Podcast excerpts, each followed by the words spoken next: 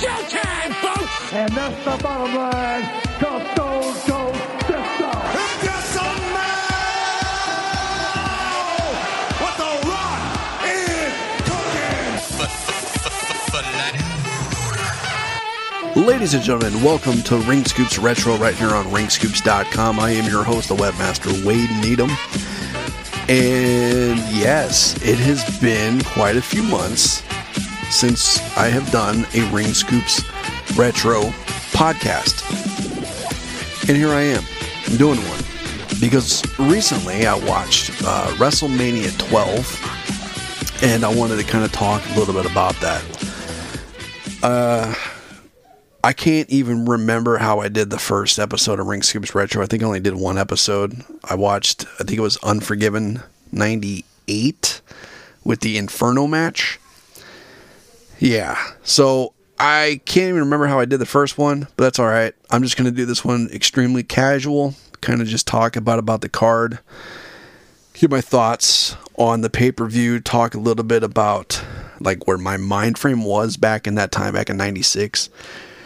1996 is like my all-time favorite year in the WWE. You know, call me crazy, right? Call me crazy. It's just it's an interesting time. 1996. I mean, we're a couple of months into the Monday Night War. WCW has has gained some momentum. Vince McMahon has uh, started with the uh, the billionaire Ted skits, right? And we all know going into '96, it was really head to head stuff. Once in a while, they trade off victories. I think I think at the beginning, Raw was kind of winning, uh, but WCW was really picking up steam. And going into the summer of '96, and it's well documented. You know, the Nitro and WCW really started winning the ratings, and they they picked up the, the ratings for 83 weeks. By the end of '96, the landscape in wrestling has definitely changed from the beginning of '90. But WrestleMania 12 is the topic here. Uh, let me run down the card and the results and give my thoughts on this. Uh, this took place uh, in Anaheim, California, March 31st, 1996. The Free for All. To crown new World Wrestling Federation Tag Team Champions because the titles have been vacated. Um, if I'm not mistaken, I think it was the Smoking Guns had the belts uh, earlier that year. At the Rumble, they took on the Body Donnas. Something happened, I think, with Billy. They had to give the titles up, if I'm not mistaken. And they ran a tournament. And that tournament was a nice vehicle to get some stuff for WrestleMania started. Of course, that included the finals at the free for all. And also, later on this night, we had a match between Stone Cold and Savio Vega. They had their little feud kind of spark up during that tournament as well. So, the tournament served for a lot of really good things. It wasn't just to do a tournament, but it served its purpose on many on many fronts. But the free for all match uh, for the vacant tag team titles, it was the Body Donnas defeating the Godwins thanks to Sunny distracting Phineas. And ah man, I Jesus, twelve year old kid, okay, mind frame, twelve year old kid. I know society's definitely changed now in 2020. You say this kind of stuff, you get in trouble. I don't give a shit.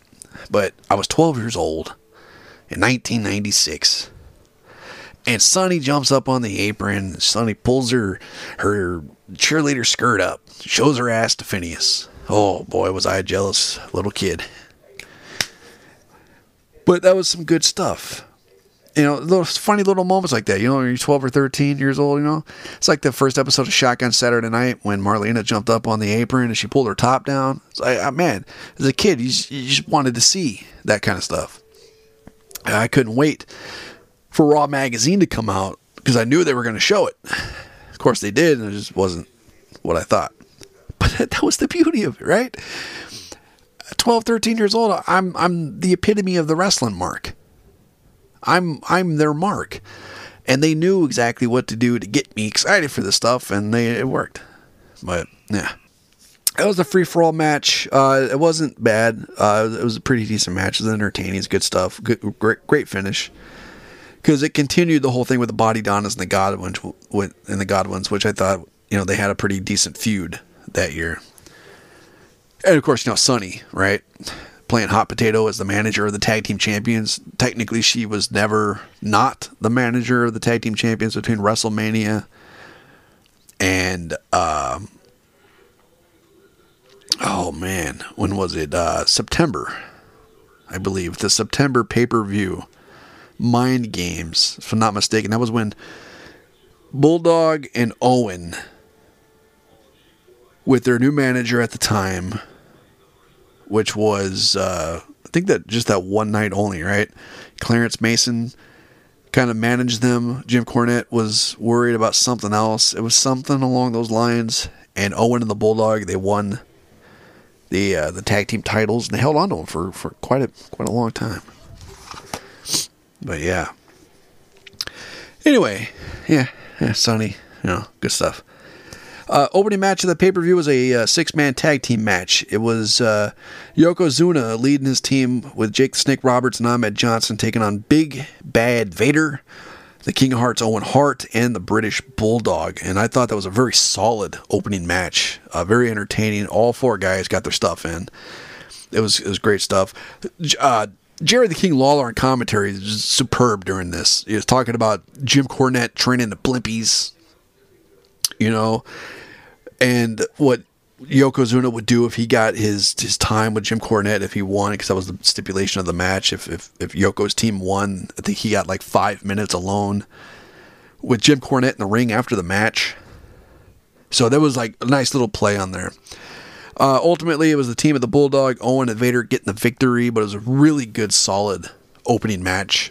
If you um, in 2020, who hasn't seen WrestleMania 12? But if you haven't seen it, definitely watch that match. Really good, really good match. After that, we saw the start of what was the Hollywood Backlot Brawl between Rowdy Roddy Piper and the bizarre one, Goldust. Man, that was uh, that was interesting. I like that. Piper's in the back, right? He's got his uh, is his baseball bat, and he's waiting for Goldust to show up. Goldust shows up in the in the the gold Cadillac, which the paint job on it was just horrendous. I mean, it was pure gold, and you know, it wasn't all botchy or anything, but it looked like it had been spray painted pure gold. It just looked re- really weird, awkward. It was very dull gold. It wasn't shiny or anything. And when I think gold, I think something shiny. But anyway, Goldust shows up and he goes to try to run over Piper, and Piper takes a bat to the car. Goldust finally gets out of the car. They kind of brawl a little bit, you know. Uh, it's just funny. Uh, they got the whole thing with the uh, with the water. Uh, Piper had the uh, the the fire hose, the water hose, spraying the car, spraying Goldust. Finally, Goldust gets back in the car. Uh, he goes to take off. He runs Piper over. He gets out of there. The the dumpster gets hit. It starts like bouncing around like a pinball machine. Slides along. It's perfect slide too. As it turns and it slid and it like sideswiped the car. It just like knocked the uh, driver's side mirror off. Just dangling there like my buddy Chowder's car. And uh, Piper runs over to the white Bronco, gets into it, and they start the chase. It was very entertaining. It was good stuff. It was just, it was ahead of its time, in my opinion. It was uh, d- definitely a precursor to what we were going to start seeing in the next year, year and a half, where the product was going to go, where the company was going to go, the direction that Vince was going to take his product in these trying times of the Monday Night War. So it's very entertaining. The next match that we got is Stone Cold Steve Austin versus Savio Vega. And this was like the, the kickstart, pretty much, of their feud. They feuded for a couple months, ultimately leading to the match at uh, Beware of Dog, where If Austin lost, DiBiase was gone. And if Savio lost, he'd have to be the chauffeur for the Million Dollar Man. And that was a nice avenue for Million Dollar Man's departure. And DiBiase left the company. Spoiler. but Steve Austin picked up the victory here against Savio Vega. Uh, the match wasn't wasn't bad. I know during the match they did like the updates with you know Piper and Goldust and and all that stuff and kept people in the loop about all that. I think like the interesting thing about some of the stuff they did in 96 kind of like some of the stuff they did laid the foundation for what they were going to do later on in the year. They were like testing the waters with, with different things, right? So like they did this Hollywood backlot brawl, which I believe was like pre-taped footage from earlier in that day. Then they did the the car chase where they showed the OJ footage. And it was all throughout the night until later on they come back, which we'll get into that in a minute. And to me, it was like they tested the waters with this kind of stuff because later on in SummerSlam, when they did the Boiler Room Brawl, where the fan, they, it was a match where the fans and the attendants didn't actually get to like see it in person.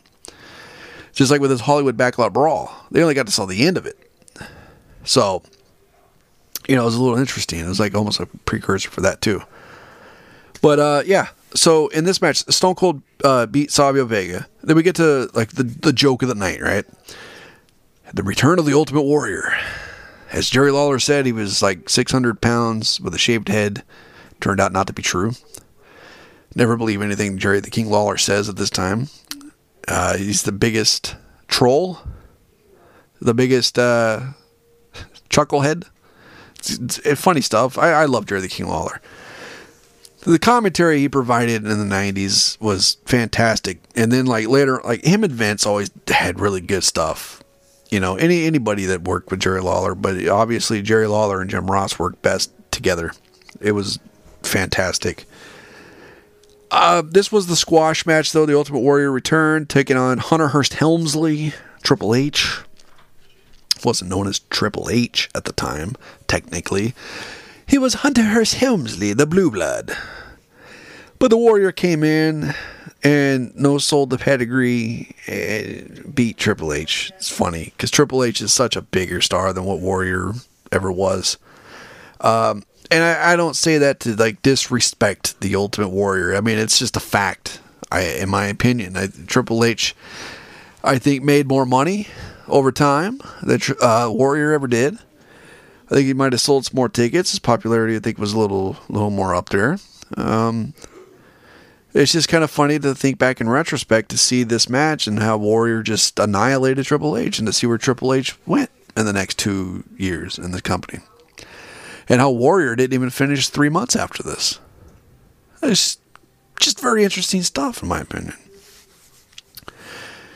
Now we got what I consider one of the most underrated matches in WrestleMania history, and that's The Undertaker versus Diesel. I love this match. I remember as a kid, I used to think, man, this is a long freaking match. And as I get older, I start watching it. Especially, like I said, a couple days ago, I watched this.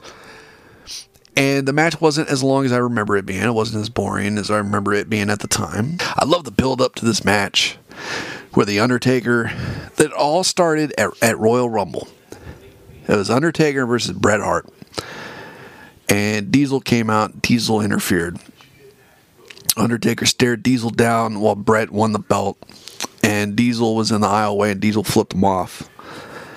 And then Diesel became number one contender. Steel cage match in February at In Your House.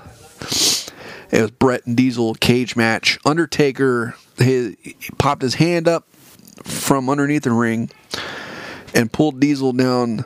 Then you had the, the matchup between these two guys. They just beat the crap out of each other. And it worked its way all the way up to Diesel finally hitting the jackknife. All right? You thought it was it. He jackknifed the Undertaker. He goes down for the pin and Undertaker chokes him. He beats him up a little bit and goes for the pin. Undertaker chokes him again.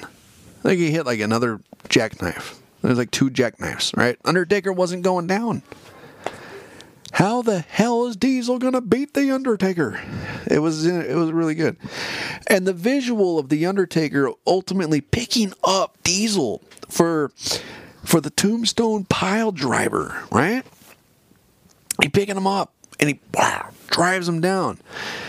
And the Undertaker pins him, and they got the Wiley Coyote cam, and Diesel's in the center of the ring, but his feet are almost hitting the turnbuckle in the corner. It was just amazing. It's good stuff, man. Really good stuff. I enjoyed it. It was awesome. After that match, we saw the finish to the Hollywood Backlot Brawl, where Rowdy Roddy Piper just kicked the ever living shit out of Goldust out in the ring. He tore his gear off. Goldust was wearing some uh, some negligee, some lingerie, whatever you want to call it, same suit. So Piper kicked him, kicked his ass. Piper wins. He wins the Hollywood Backlot Brawl. Let's give him a, a victory on that. And now we got the main event. A match at the time, especially when the VHS came out, that I made my buddy Tin Man watch this match so many times. They he he brings it up every once in a while. We start talking about stuff, and he's just always like, "Man, I remember he used to always force me to sit down and watch the Iron Man match. We would, we would study it, man, or at least I would. I studied the crap out of this match at that time and growing up because I knew that I wanted to go to wrestling school. I wanted to be a wrestler. This was the match for me, right here. I would study this match because I wanted to go to wrestling school and I wanted to go in there and I wanted to learn how to perform like Shawn Michaels and Bret the Hitman Hart at WrestleMania 12. Growing up, of course, we all have the dreams, the outrageous, you know, things, right? A lot of kids like, oh, I want to be a, an astronaut. I mean, there's nothing wrong with that. I guess I shouldn't say it's outrageous. I mean, you want to do it, you can do it. You got the love for it you know, I wanted to be a wrestler. I wanted to be involved in a wrestling business. And I wanted it so much more once I saw this Iron Man match. Like I said, I studied it, man.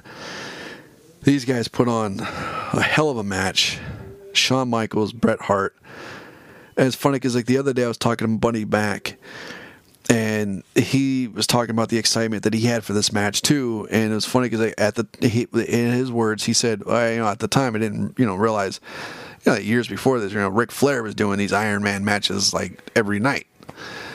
Well, you know, like I know, like for me growing up, I didn't really watch NWA. I didn't watch you know WCW like I knew like whenever my uncle would be over and he'd be watching like WCW like on Saturday night, like I knew of WCW, but I didn't watch it.